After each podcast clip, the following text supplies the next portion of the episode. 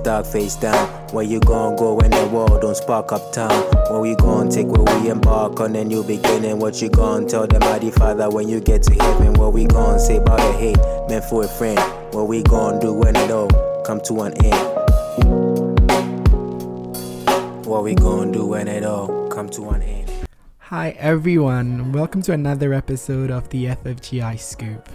I'm your host, Kuku Quagrin. Today's episode wraps up the season of the FFGI Scoop. I know, that's so sad, right? Nonetheless, this final episode is a very comprehensive one, so let's get right into it.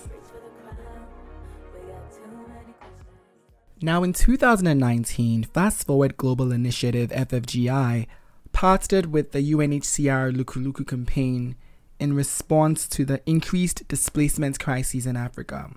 And this crisis is usual it's compounded by budgetary needs of over 2 billion US dollars. Now the Luquluqu campaign strives to fundraise, support, and reshape the common misconceptions of families that have been forced to flee their homes. In light of our recent global pandemic, humanitarian responses to the increasing needs of refugees and displaced persons are additionally challenged. Joining the FFGI scoop today is the assistant representative of the UNHCR South Sudan operation, Felicia Mandy Owusu. Good afternoon once again, and thank you for joining this conversation.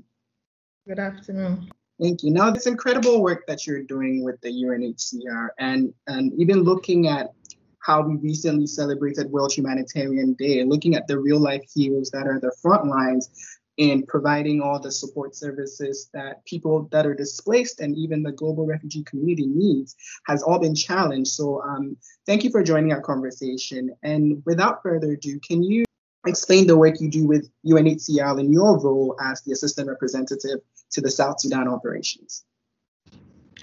Okay, so um, in, I have been here since um, 2018 as the assistant representative you rightly mentioned, and uh, my role is actually to support the operation and to help implement the programs that we have for the persons of concern here. So I, I covered the operations unit of UNHCR. Yeah, we know that globally UNHCR is a protection mandate and operations is how we do it. So we have program units, most of them are NGOs to implement the projects on our behalf. And then we have a logistics unit. I think you may have known that South Sudan is quite logistically challenged. So we do a lot of things by airlifting, by using um, the road. When it rains, we don't have um, we don't have roads, so we do a lot logistically. And then we have the public health units. Um, this country is um, also one of the weakest countries with regards to proper infrastructure for health facilities.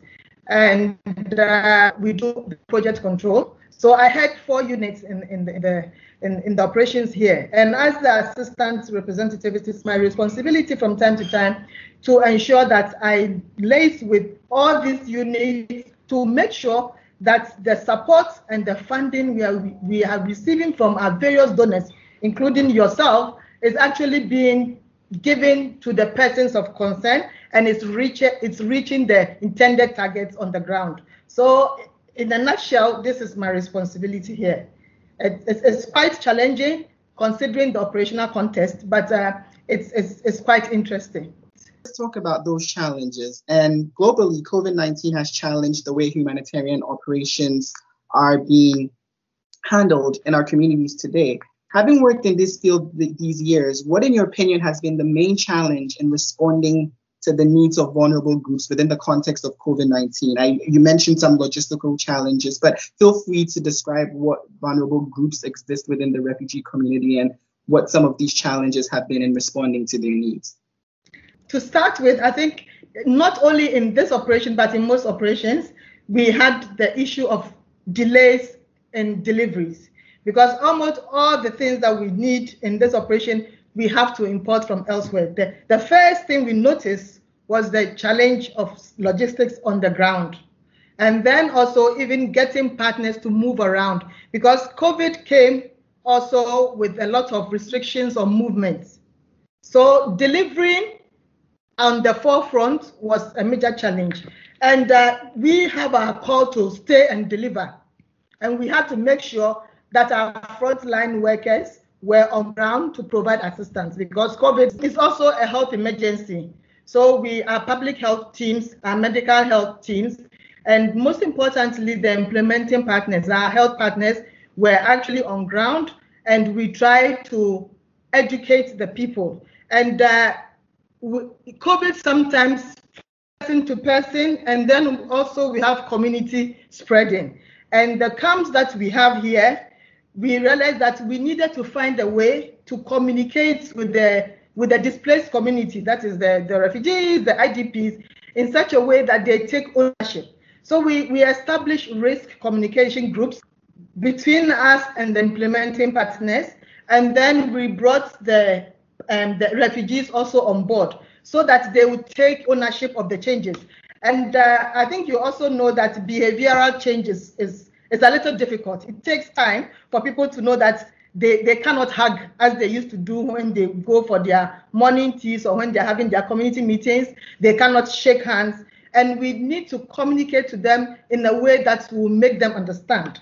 So the, the, the challenge we had was getting them into groupings, but we worked through the community and we communicated through local songs. We try to do this also through local FM stations that we have in some of the locations where we have the persons of, and then also through drama because we realize that people when they see um, drama is visualized they look at what they shouldn't do and that is longer with them than us just going to do a public awareness campaign so we try to come up with some of these measures to be able to address the challenges. That is on the human side to try and make sure that we mitigate the, the spread of, of the disease should it be recorded here. So far, we haven't had any recorded case. And then the second aspect of um, facing this challenge was to put in place some measures. And uh, we've tried to do that through the health system. We've set up the isolation centers We've set up a screening center. We try to take some videos of that. Where now people come in and they are screened, and those who are realized to have higher temperatures are moved to another place for further screening, all in preparation to address the challenge of, of COVID. Now, that sounds like there was a lot that the UNHCR put in place to be able to anticipate and navigate these challenges with COVID 19. And I mean, you even mentioned everybody learns differently. For some, it might be audible. For some, it's seeing it, like you said, with the visual representations. And so, putting all these things in place to be able to navigate these challenges, can you speak on how successful some of these operations have been? I can't. I can anticipate that not all of them were easy. So, if you can talk about some of the ones that were a little difficult to navigate and some that were a little easier with regards to um, refugees in camps, for example. Okay, so um, just to put on the record again, we don't have any officially um, recorded case in that camp. But then looking at the numbers that we have, and we have two big camps, and we do have smaller camps, about 10 to 1 spread all over. So the two major camps, what we did was that we needed to, we decided to intensify the information campaigns in those camps because we realized that should we have an outbreak in any of these camps, these are the places where most people will be affected. So we try to work with the community through the, they, they have T groups. And then we also try to work uh, through the schools. When COVID started in April, the government of Sudan, South Sudan, closed all schools and all public places. So the schools are out are, are closed now. However, we are able to do re remote learning with the support of UNICEF and the Ministry of Education. And we've tried to um, get them radios. Some families have received radios, and we are trying to get more radio. so they learn through the FM stations in those locations. Then also, we get them in small groups for discussions. Whereas in the past, we will have a general meeting of so many people. Now we've tried to break it down. The other thing that we have also tried to do to under um, to reduce the incidence of COVID and to even get them prepared is the food distribution. In the past, we were having food distribution on a monthly basis for the refugees. But then in discussions and consultations with the World Food Program now, we are giving the food once in two months. And uh, what we also do is that we have demarcated areas. So we have made provision for social distancing and they have rezoned those who go to collect their food. And so far it's working quite well. Um, the system has not been challenged yet because we haven't had any reported cases. But now refugees know that they need to have at least a meter and a half or two meters. And as they get closer to the food delivery points, we have marked the places for them where they can stand to collect their food. The other positive thing we have also done was to make adjustments in the clinics. And uh, maybe you may get the video to see that one. So we we fenced off the areas where we will have the isolation units and to make sure that those that are um, even on admission have 24/7 attendance. We have made um, provision for staff, a few staff to be um, to be stationed there on a daily basis to take care of those in the ward. So we have put in place these things, and then we are working closely with our implementing partners all the time.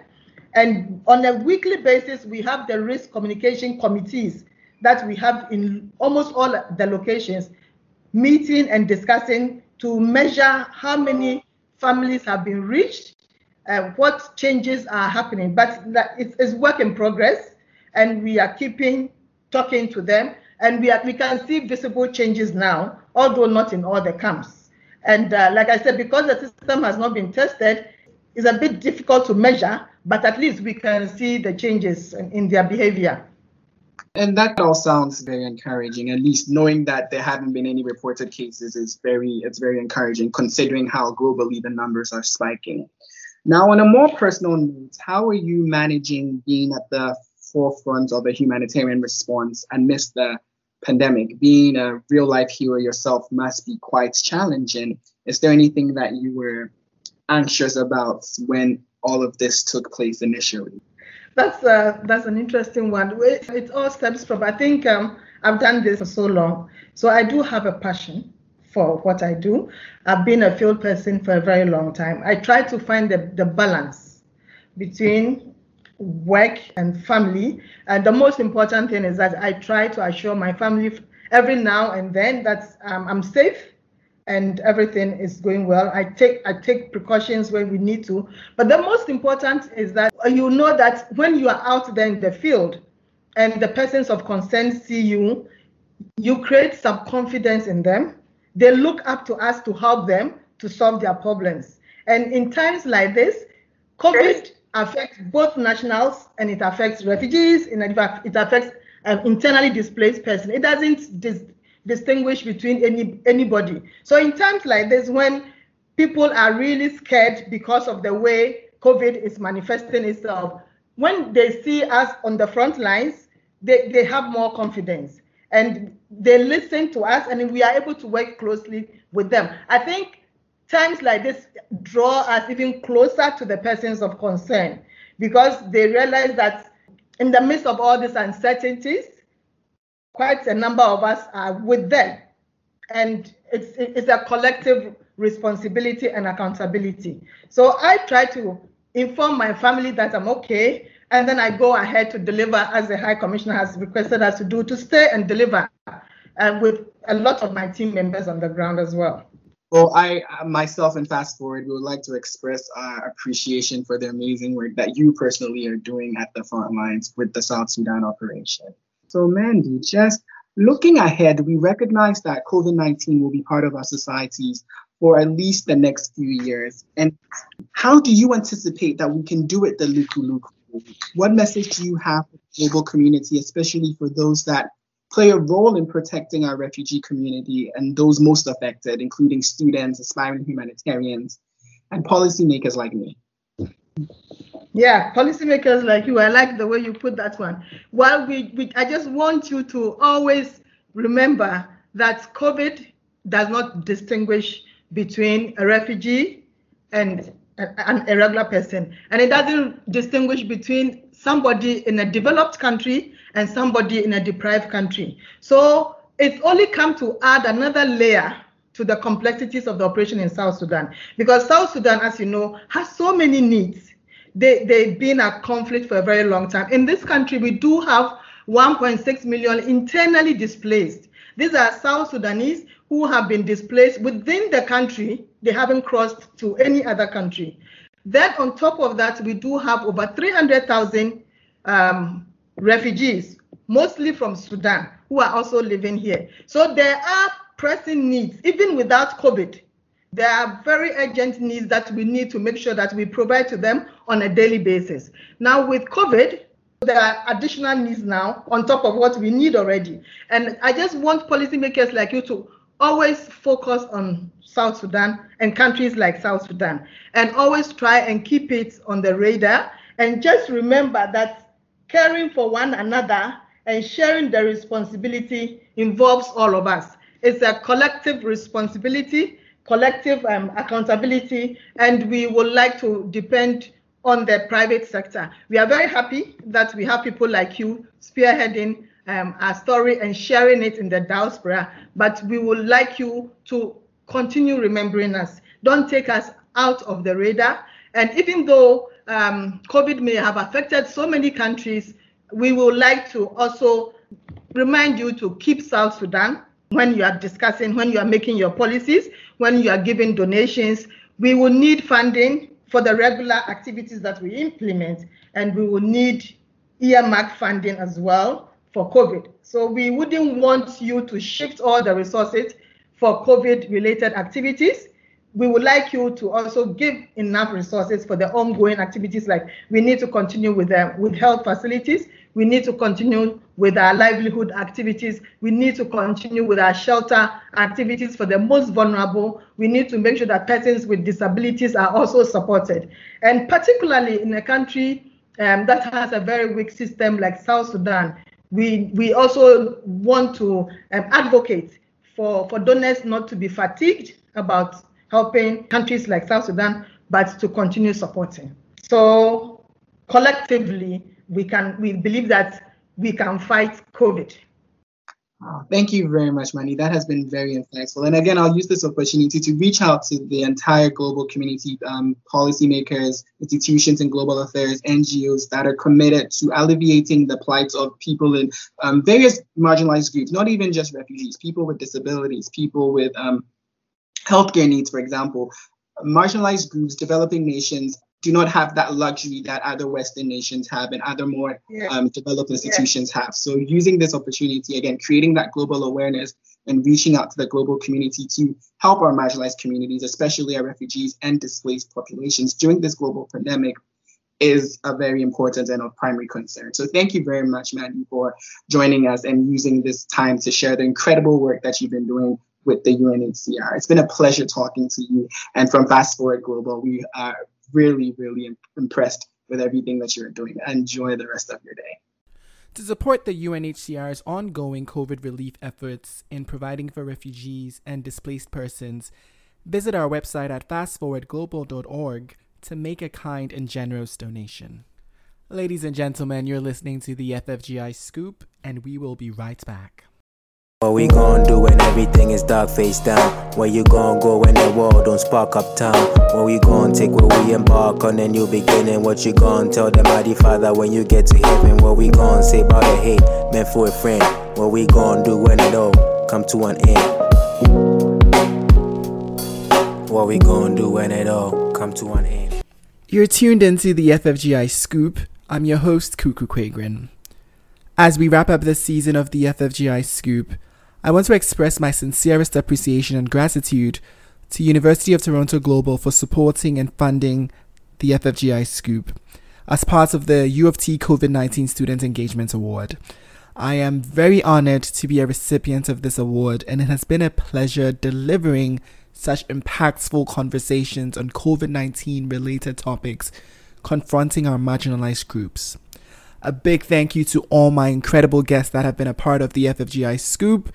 This would not have been possible without you. And of course, a very big thank you to every single one of you for listening. Thank you for tuning in. My name is Kuku Quagrin, and until next time, this has been the FFGI Scoop.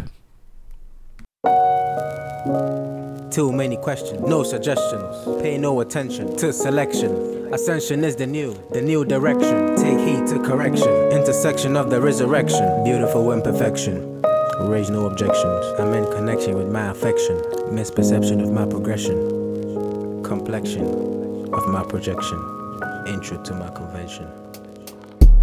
Accra, New York, downtown Toronto, Montreal, where we at. Flashback and wonder how we steered the rudder to a beautiful summer, the continental, millennial, instrumental. Accra, New York, downtown Toronto, Montreal, where we at. Flashback and wonder how we steered the rudder to a beautiful Christmas, the continental, millennial, instrumental. What we gon' do when everything is dark face down? Where you gon' go when the world don't spark up town? What we gon' take where we embark on a new beginning? What you gon' tell the mighty father when you get to heaven? What we gon' say about the hate meant for a friend? What we gon' do when it all come to an end? What we gon' do when it all come to an end? Oh, we gotta show our brothers a little bit of compassion, and we gotta be positive and supportive to our sisters. We gotta tell our children we can't love them daily. The beauty we can live, loving and looking out for each other, and we gon' discover we a beautiful creation, a chosen generation, and a holy nation.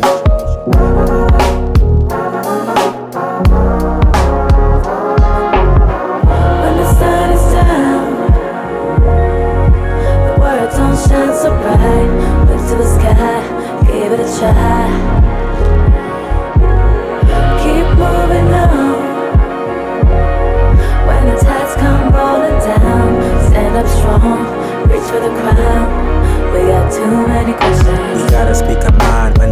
Racial color. We fought to break the label, jewel love our precious color. We hope to awaken in every lost penny dollar. You wanna climb the ladder, vow to be a proud scholar. We strive for greatness in this damn hollow beauty parlor. We pray to God to forgive the ignorant potter.